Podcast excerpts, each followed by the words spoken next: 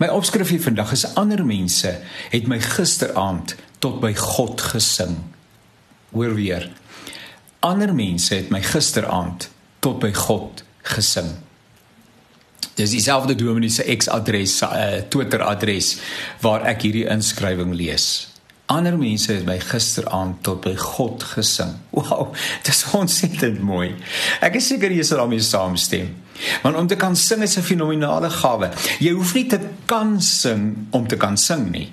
Almal kan sing, op die noot of van hom af, ongeag, sing net. Sover ek weet, hoor mense wat nie noodvas is nie in elk geval nie dat hulle sogenaamd vals sing nie. Ag, bestaan daar so iets soos vals sing?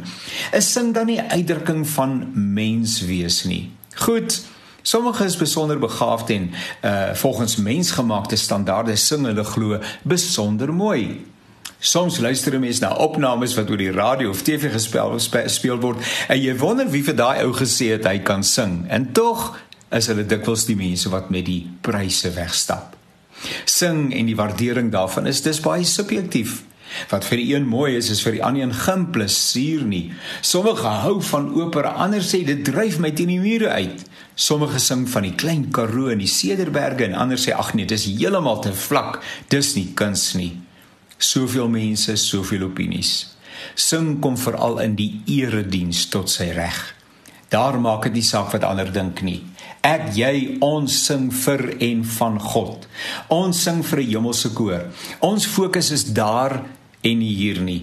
Hy is verhewe, merkwaardig en buitengewoon kosbaar. Wanneer 'n mens so sing, beweeg die gees. Hy voel welkom. God woon onder die lofsange van Israel, sê die Bybel. Kerksang mag nie treurig, afgeskeep en afhartig wees nie. Dit ontsier die erediens en doen die eer van God geweld aan.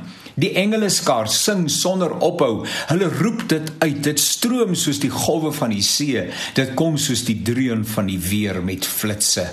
God is groot, onsagwekkend groot. Sing in jou huis, in jou motor, in die stort as dit moet. Druk die gleufies onder die deur met 'n handdoek toe as jy nie wil hê ander moet hoor wat jy sing nie. En as die mure dun is en jy skaam voel, neer jou wysie, maar maak musikale geluide tot eer van die Here. Sing ander mense in die teenwoordigheid van God in. Sing omdat jy bly is, mens is medemens is, sing omdat jy lewe.